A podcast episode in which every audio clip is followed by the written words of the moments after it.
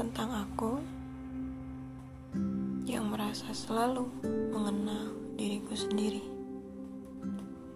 Sampai akhirnya paham masih banyak aku-aku lainnya yang belum aku pahami mengenai mati rasa sebagai pelindung dari emosi atau emosi sebagai gambaran dari ketakutan atau ketakutan pada hal-hal yang akan mengasingkan.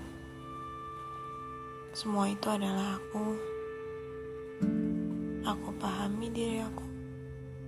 Aku cintai diri aku jauh sebelum orang lain bisa mencintai aku.